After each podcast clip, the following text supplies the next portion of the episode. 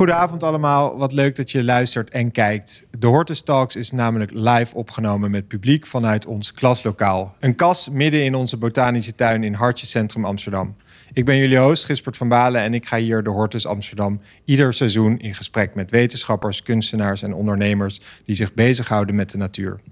Dit lenteseizoen bestaat uit vijf afleveringen waar we je meenemen in de wereld van de eetbare natuur. Dit is de eerste keer. Naast mij zit Michiel Korthals, voedselfilosoof, en verbonden aan de Universiteit van Wageningen en andere universiteiten. We hadden iets bedacht, dachten een leuke vraag. Dus dan moeten we maar even kijken of dat een leuke vraag blijkt. Maar als u nou een, eh, een plant of een boom zou zijn, welke zou dat zijn en waarom? Uh, het is eigenlijk wel een lastige vraag, want er zijn natuurlijk zo waanzinnig veel soorten planten en bomen. Het worden alleen maar lastige vragen. Het wordt hoor. alleen maar lastiger. maar er zijn dus inderdaad wel wonderbomen. En ehm, eigenlijk, ja, nou, op een bepaalde manier... één daarvan zou ik misschien wel willen zijn. Dat in, eh, in eh, Ghana, ehm, Noord-Ghana, heb je de merengue. En dat is een wonderboom in die zin dat die, als het droog is... heeft hij heel veel eh, vocht opgezogen van de natte periode. En dat geeft hij af aan zijn omgeving. En ook eh, hij houdt zijn bladeren in de droge periode. Dat betekent dat de dieren, maar ook andere planten, schaduw hebben tegen de ongelooflijk sterke zon. En in de regentijd eh, slurpt hij heel veel, heel veel water op. En eh, ja, die, die is dus echt helemaal aangepast aan, aan dat systeem van heel veel regen. Dat is dan in, in ehm, juli, augustus. Juli, augustus, september.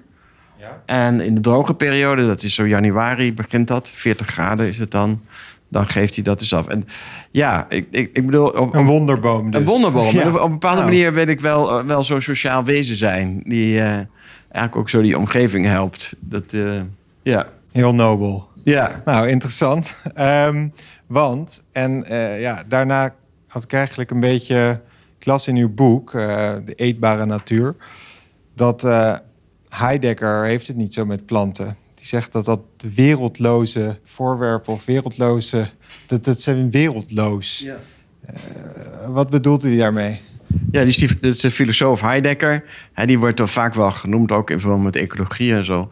Maar als je goed gaat kijken, dan denk je van... ja, wat, wat zegt hij nou eigenlijk over natuur en zo? Ja, dan zegt hij eigenlijk... ja, planten die, die leven maar voor zich uit. Hè, die bouwen niet een wereld op. En die zijn zich ook überhaupt niet bewust van... dat ze in een omgeving wonen, leven, zich ja, voortplanten. Dieren zijn daar wat meer van bewust. Dus die noemt hij wel. eh, die hebben wel een wereld, maar ze zijn wel wereldarm.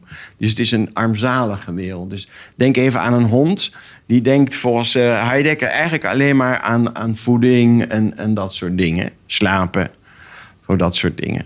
Is het anders dan? Ja, nou ja, laat ik even een verhaaltje afmaken. Want de mens is dus dan echt wereldvormend. Wereld, weltbeeldend heet het dan in Duits.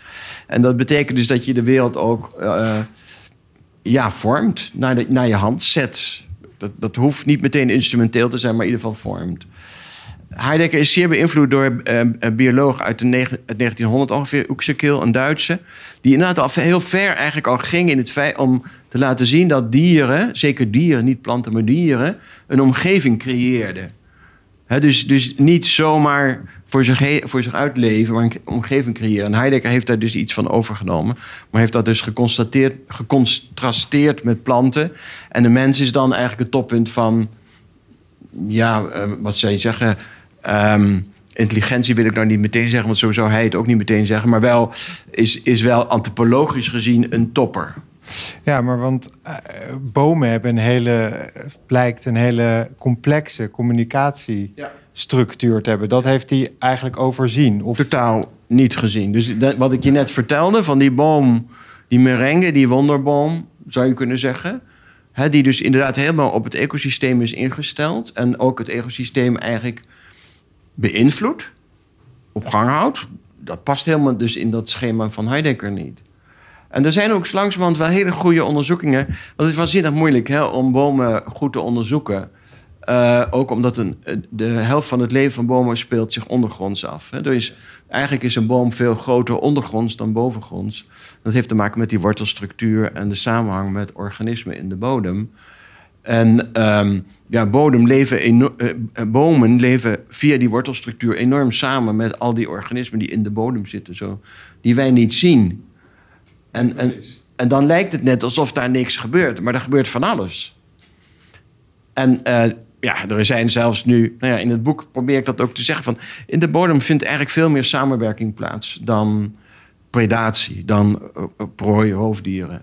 Dus er vindt veel meer elkaar helpen vindt plaats, elkaar steunen, dan bovengronds. Oké, dus we kunnen Heidegger even afschrijven.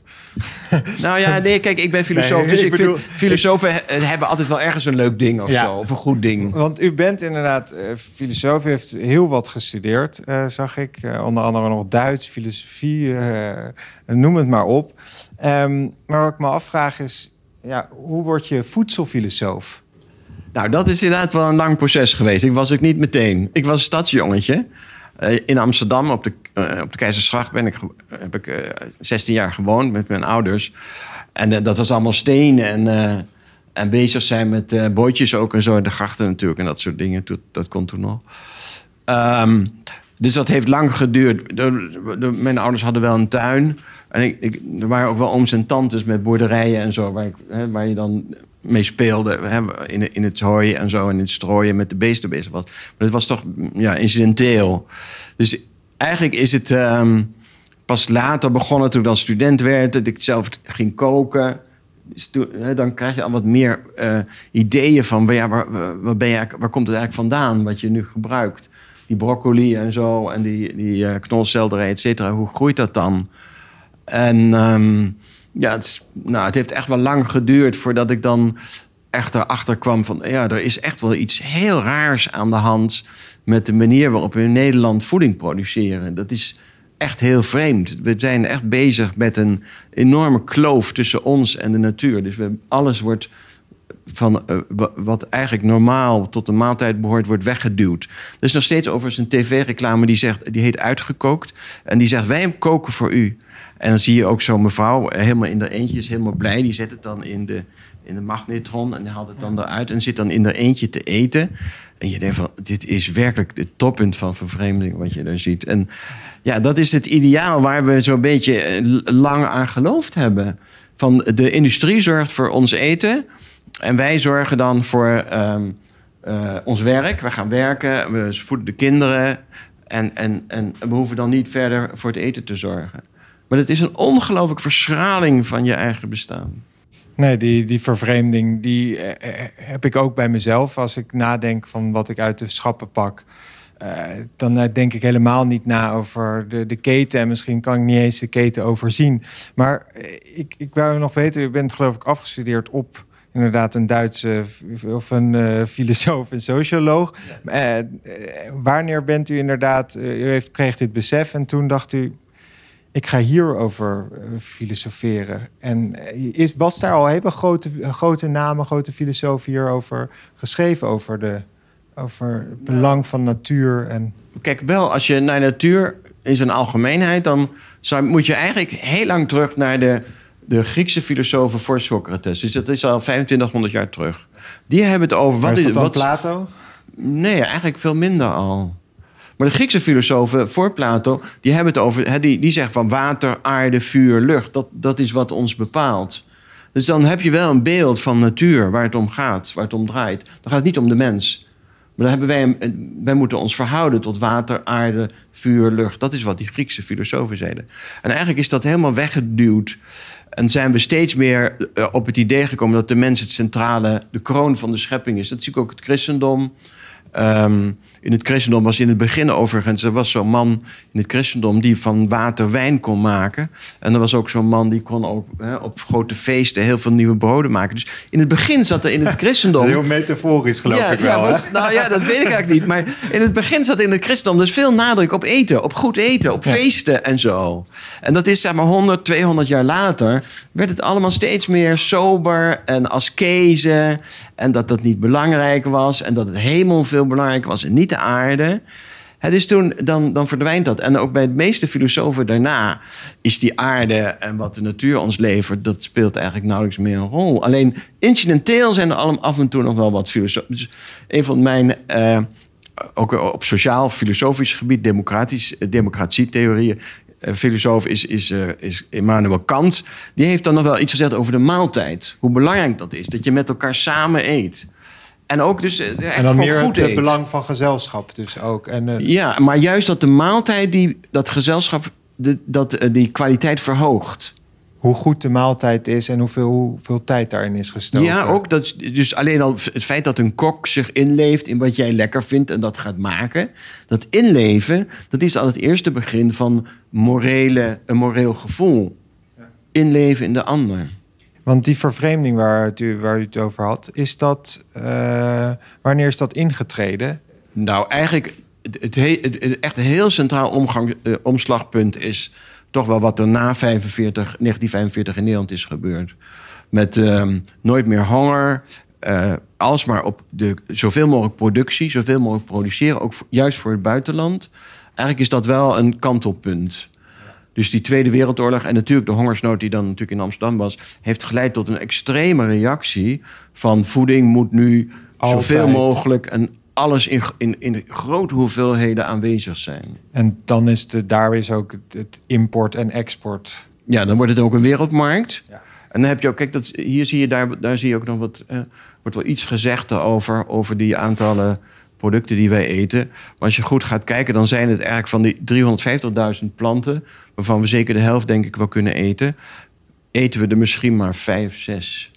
Het gaat eigenlijk maar om één soort rijst, een aantal soorten aardappelen, een aantal soorten tarwes en, en verder niks. Dus we zijn heel een, eenzijdig, sinds die Tweede Wereldoorlog, Tweede Wereldoorlog, is die, is die voedselproductie heel eenzijdig gericht op kwantiteit en steeds meer gewassen die ook makkelijk verwerkbaar zijn, uniform ook, gestandardiseerd kunnen worden. En veel suiker en ja. uh, dingen die ons, uh, ons verslaafd dik, maken. Ons lekker dik ja. maken en verslaafd maken. U heeft het ja. boek geschreven, De Eetbare Natuur. Uh, wat bedoelt u met die titel? alles, alles wat we eten tenslotte komt toch van de natuur. En ik wilde natuurlijk vooral hebben over... Um, enerzijds natuurlijk dat, dat natuur iets onafhankelijk van ons is... en dat we het ook zo moeten zien. Dat we het dus ook moeten respecteren als een eigen kracht. Maar anderzijds zijn we ook mensen en hebben we dus voeding nodig. En, en daar, dat is dan die eetbare natuur. Ik, ik kan er eigenlijk nog wel iets meer over zeggen. Kijk, um, zo 30 jaar geleden, toen ik begon na te denken over 40 jaar geleden over, over eten en voeding. Toen had je in Nederland wel een milieubeweging. En de milieubeweging zei dus: wij zijn, de mensen zijn een ramp. Uh, we zijn de boel aan het, aan het versteren. Uh, landbouw is een ramp. En dan vraag je je dus altijd af, ja, maar ondertussen moeten we wel eten. En we moeten dus wel iets doen met die natuur. Hoe, hoe, hoe zit dat dan? Is landbouw altijd slecht? En zo ben ik eigenlijk dus steeds verder door gaan denken. Nee, het kan best zijn dat landbouw natuur verrijkt. Dat, dat landbouw, is die robuuste landbouw. Dat is die robuuste landbouw. Wat is ja. dat, robuuste landbouw?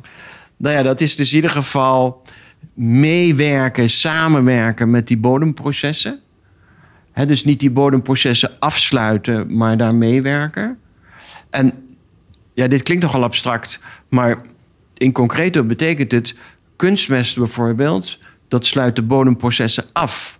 Want met kunstmest, dat, maakt, hè, dat is industrieel geproduceerd uh, voedingsstoffen die je aan planten, aan, laten we zeggen, aan tarwe geeft.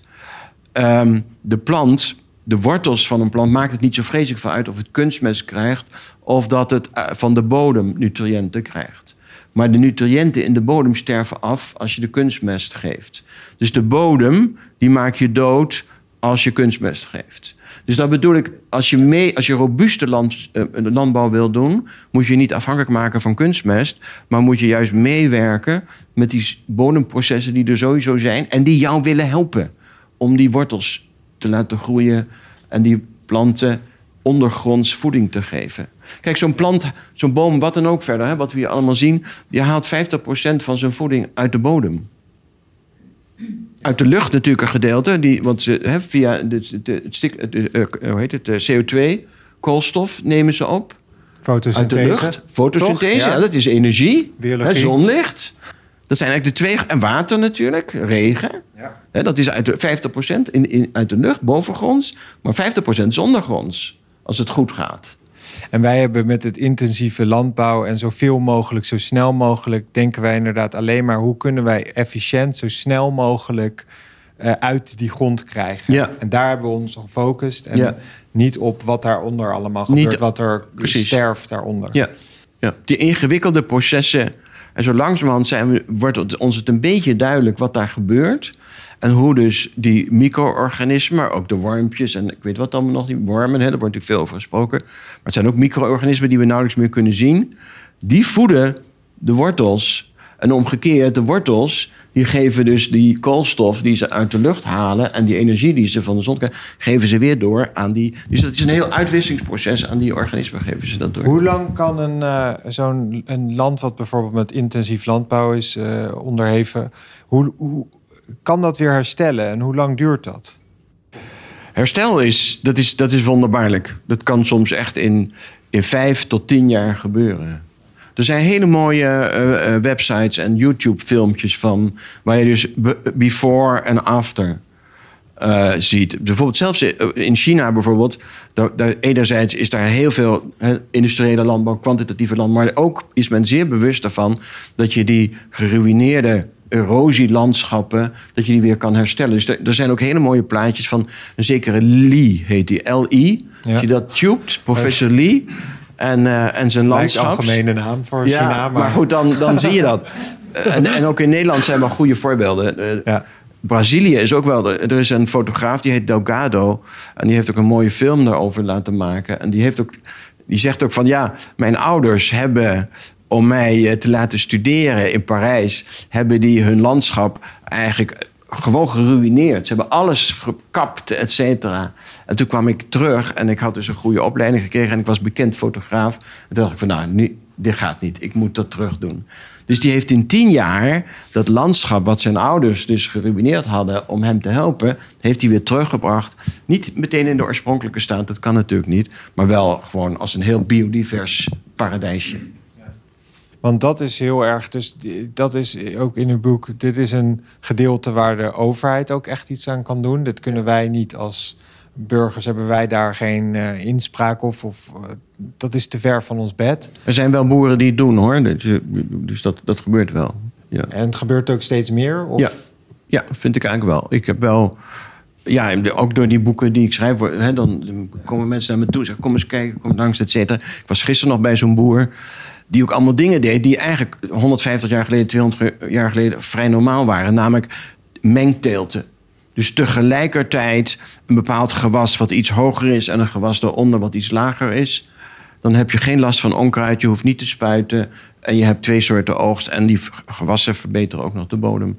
Dus het, er gebeurt heel veel, ook in Nederland wel. Maar niet genoeg, dat, dat klopt. Ja. Want dat is inderdaad nou, het, een beetje het macro. En u heeft ook een deel inderdaad eh, meer op de persoon en op het individu. En dan heeft u het over het belang van voedselvaardigheden. Ja. Wat eh, kunt u daar iets over zeggen? Nou ja, weet je, dat is dus inderdaad... Dat heb ik natuurlijk zelf ook gemerkt. Dat je denkt van... ehm, wat ben ik hier eigenlijk aan het koken? Dus dan koop je een... eh, hè, dat deed ik dan vroeger. Laten we zeggen, 20 jaar geleden kocht ik een, een stukje vlees, een carbonaatje of zo bij Albert Heijn. En dan, dan bak je dat. kan niet meer hoor, nu. Nee, nee, dat, Nee. Ja, ja, maar ik zeg het maar even. Dat deed ik 20 jaar geleden. Dan bak je dat. En dan, denk je, en dan komt er dus waanzinnig veel water uit. Veel vocht uit. En dan denk je, hè, wat- hoe kan dat nou eigenlijk? Want in de, natuurlijk, in een koe zit wel wat vocht, maar niet zoveel. Dat, dat is gewoon raar. En dan ga je dus afvragen, van, hoe komt het dan? En dan ga je dus doordenken. En ik bedoel dus met voedselvaardigheden... dat je dus daar gaat afvragen van... hoe kan dat eigenlijk, wat ik nu heb? Wat is, dat, wat is dit voor iets vreemds? En het, dus het blijkt natuurlijk dat Albert Heijn mag wettelijk 15% water toevoegen aan, aan inspuiten, eh, injecteren in vlees. Met zout ook trouwens eh, wordt dat gedaan. Dat is ook natuurlijk ook om te conserveren.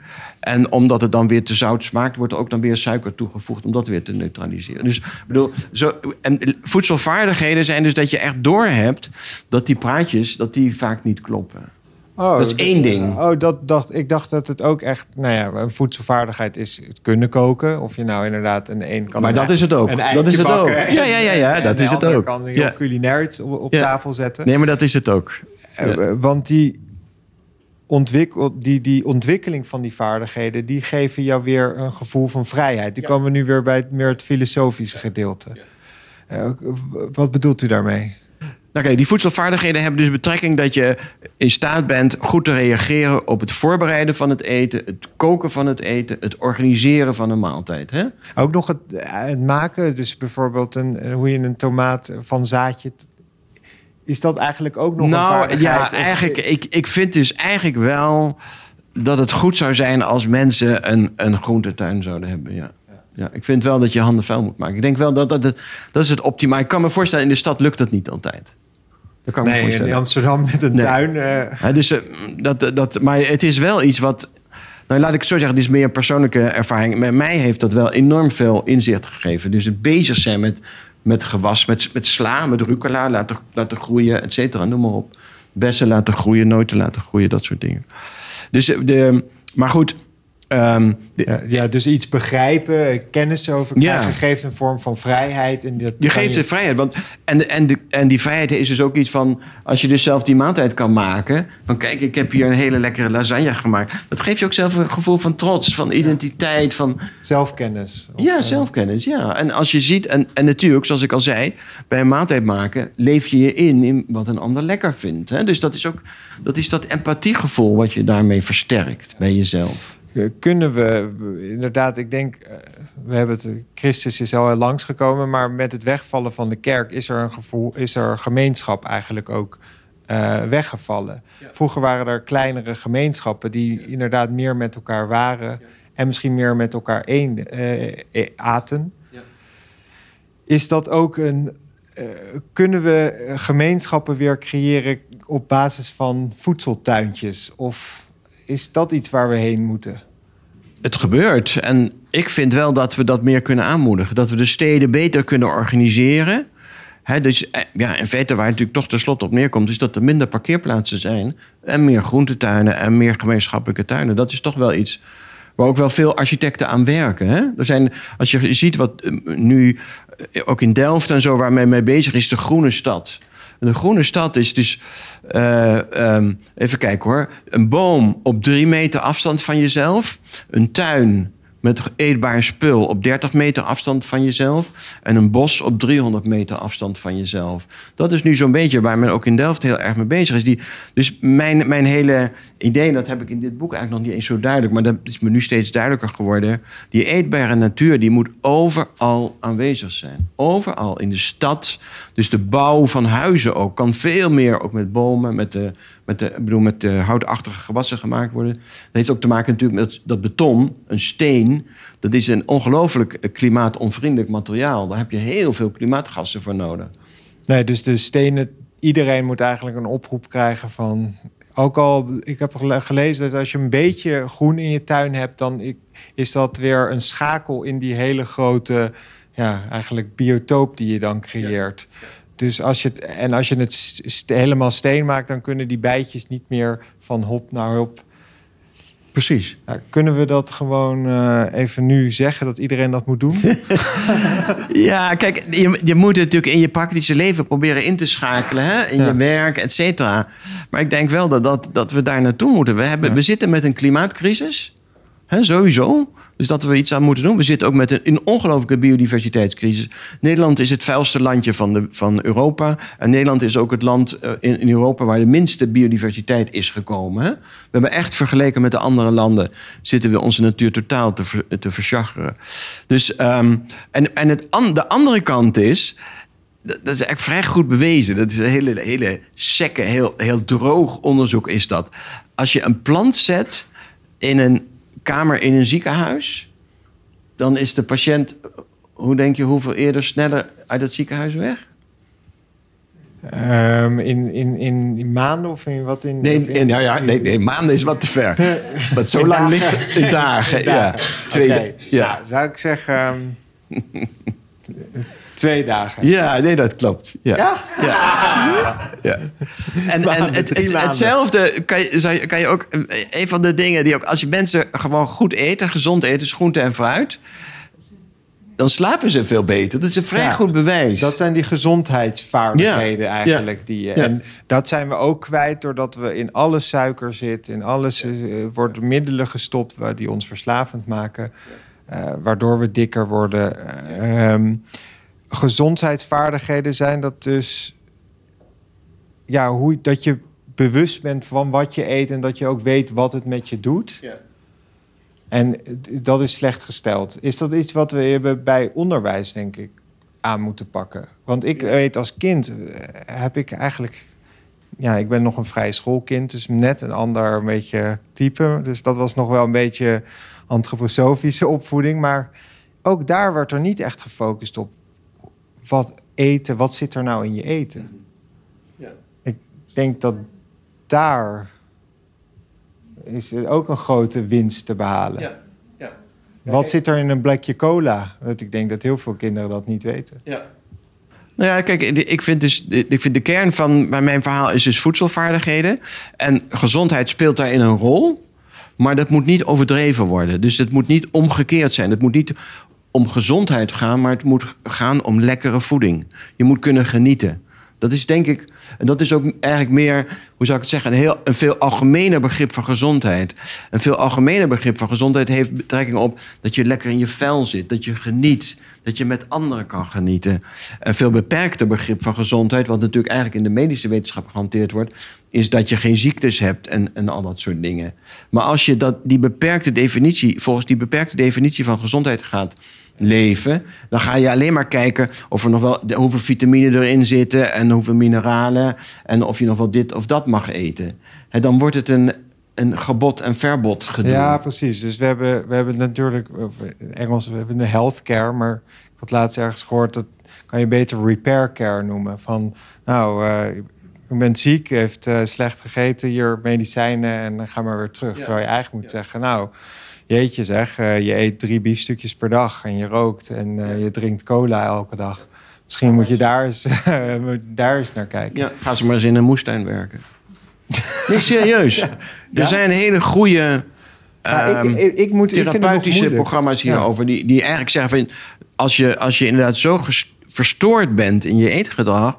Dan, dan helpt het niet om medicijnen te nemen. Nee, ga gewoon bij het begin beginnen. Waar komt je voeding vandaan? Ga kijken wat voor... eh, waar je thee, eh, je, je koffie, et cetera... En ga kijken hoe, waar je tomaten of je aardappelen... hoe die groeien, et cetera. Want er is dus ook echt een link, zegt u, tussen ja, voedsel en, ehm, en de geest. Ja, ja, absoluut. Ja. Ja, dat is dus.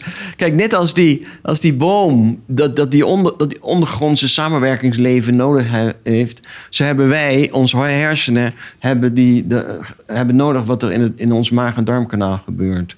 En dat maag- en darmkanaal is eigenlijk veel belangrijker voor onze stemmingen en onze gevoelens dan wij zelf eh, vaak toegeven.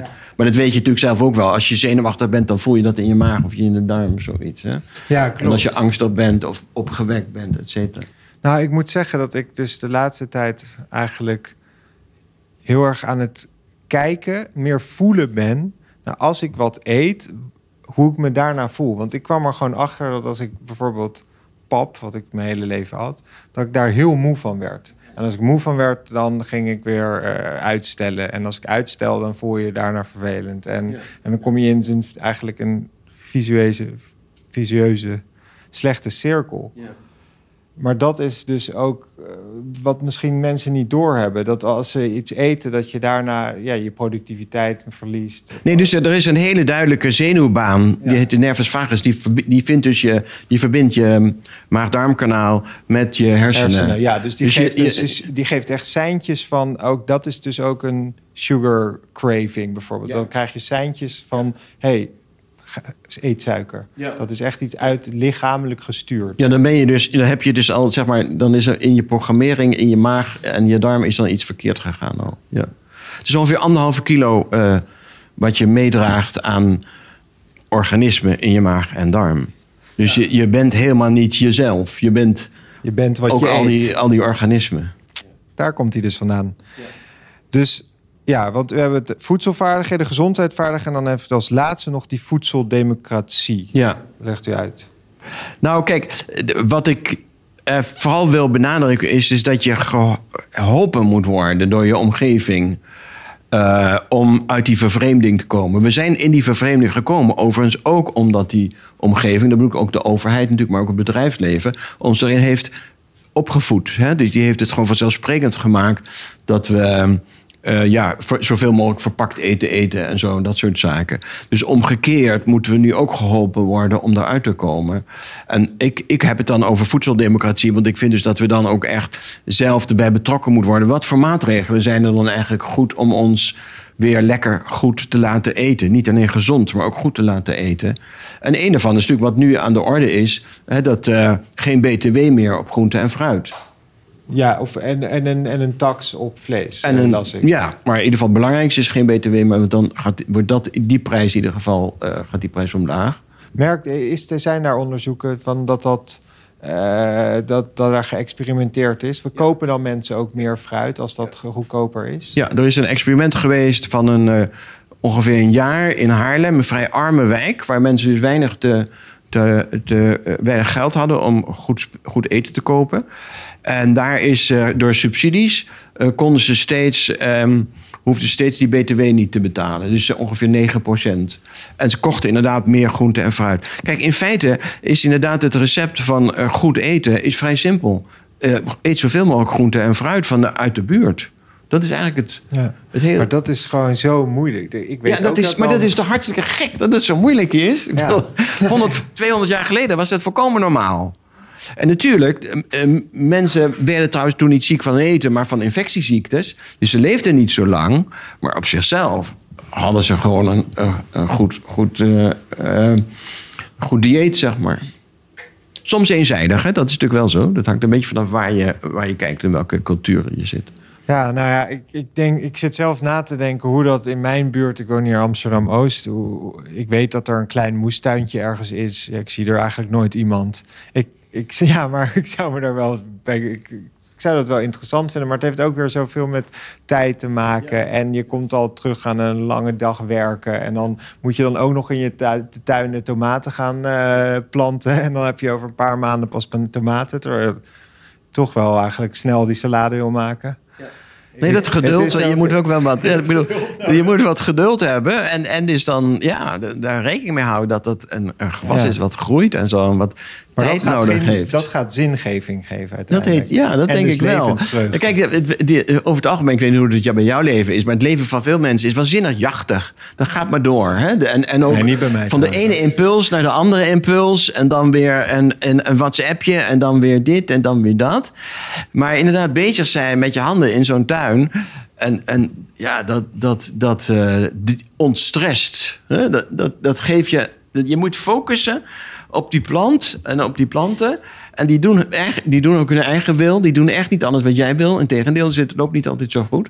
Maar ja, dat, is, dan, dan, dat, dat ga je na. Waarom, waarom gaat het niet goed? Hoe kan ik... Bijvoorbeeld, dan heb je dus last van slakken. Hoe kan ik die slakken toch zo tevreden stellen... dat zij nog door kunnen blijven leven... maar afblijven van mijn sla? Nou, er zijn best wel goede methodes voor. Dat je ze niet dood hoeft te maken. Want dat is natuurlijk gewoon... eh, hè, dan spuit je ze dood. Dat is natuurlijk gewoon de, de eh, totaal verkeerde manier. Nou goed, dat soort dingen. Ja. Dat moet je dan... eh, Nou, dat was een, een leuke film of documentaire, iets van Little Big Farm. Ik weet Ja. niet of mensen die hebben Ja. gezien, maar daar zie je, dat vond ik het leuke ervan, is inderdaad dat ze elke keer die verschillende tegenslagen weer proberen op een goede manier tegen te gaan. En hoeveel tijd dat kost en hoeveel, en dan moet je daar weer in steken. Maar het gaat inderdaad, zoals met alles, ja, wil je, eh, ook als je inderdaad aan het tuinieren bent, leef je in het moment. Eh, En dat geeft eh, blijdschap. ja, Goed. En, en dus stressloos Ja, is dat toch? nou, Ja. dat willen we. Ja. Maar is, het is wel een soort van beter milieu begint bij jezelf. Dat adagium is dat, dat, dat hoewel dat nu bijna kitsch is geworden. Ja, weet je... Is dat iets waar we voor moeten gaan Nee, maar ik weiger... Ik, ik wil niet zeggen dat wij als individu... ehm, het, het enige moeten zijn die de boel moeten veranderen. Daarom heb ik het ook over voedseldemocratie. De politiek, de overheid, de, eh, de bedrijven moeten ook veranderen. En natuurlijk, wij kunnen als individuen daar natuurlijk best wel invloed op uitoefenen. We kunnen natuurlijk die bedrijven eh, alsmaar vragen. Dus dat gebeurt natuurlijk ook door NGO. Hè? Dus eh, hoe heet het? Marjan Minnesma van Urgenda klaagt gewoon bedrijven aan. Shell, van Shell heeft ze gewonnen, van de Nederlandse overheid heeft ze gewonnen.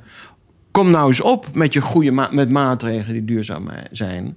Dus dat kan natuurlijk wel. Maar we zijn, het is niet alleen ons. eh, We moeten niet alleen als individu de verantwoordelijkheid hebben. Dat klopt. Maar dan moeten we dus gewoon helemaal af van het eh, kapitalistische systeem en winstbejag en eh, toch? Nou ja, wel. Weet is, je, eh, weet je dat. dat ehm, in eerste instantie wil ik, wil ik die, die band met de natuur daar, daar, daarover hebben. En kapitalisme, dat is een. Ik heb me dus inderdaad daar wel uitvoerig mee bezig gehouden. Ook in, die, ja, dat is in de filosofie doe je Ja. dat heel veel. Ik heb me veel met Marx en zo bezig gehouden. En, en het opvallende is natuurlijk dat kapitalisme de laatste 200 jaar, als je kan zeggen van nou, zo, het is zo begonnen zo rond 1800 in Engeland. Het, heeft zich zo, het is zo veranderd op zoveel manieren. Het is zo anders geworden en het is- heeft ook zoveel verschijningsvormen. Kapitalisme in de VS is totaal anders dan het Duitse model. Wat noemt men het Rijnland-model. En dat is veel socialer. We, hebben een vangnet, we hebben een, eh, een, een noem maar op. Ehm, dat is in de, in de VS niet aanwezig. Dus ik ben eigenlijk ik ben wat voorzichtig van dat kapitalisme moet weg. Want ik weet eigenlijk niet wat dat betekent. Wat er voor in de plaats komt. Ik bedoel, wat we er in de plaats hebben gekregen in de Sovjet-Unie. was het dat ook was niet echt leuk. Nee, dat was het ook niet. Dus dat is uitzoeken. Ehm, als laatste nog een, eh, eh, eh, een tip van de meester. Welke gewoonte heeft u ingebouwd omtrent voedsel?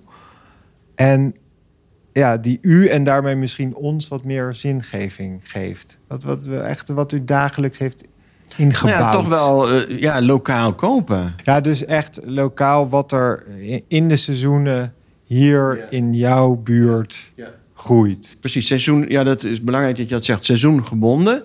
Dus je, dan moet je natuurlijk ook weten van wanneer is het eigenlijk op zijn best dat we aardbeien hebben, dat we appels en peren hebben, dat we druiven hebben, noem maar op. Dat vond ik altijd wonderlijk dat mijn moeder dat wist. Maar dat was gewoon vroeger had je dat iets minder. Dat er inderdaad dat je alles altijd had. Ja. Dat is natuurlijk iets wat eigenlijk van deze tijd is. En Dat, dat is dus de invloed van de wereldmarkt. Hè? Dat je overal eh, dingen vandaan, dat je overal het eten vandaan kan halen.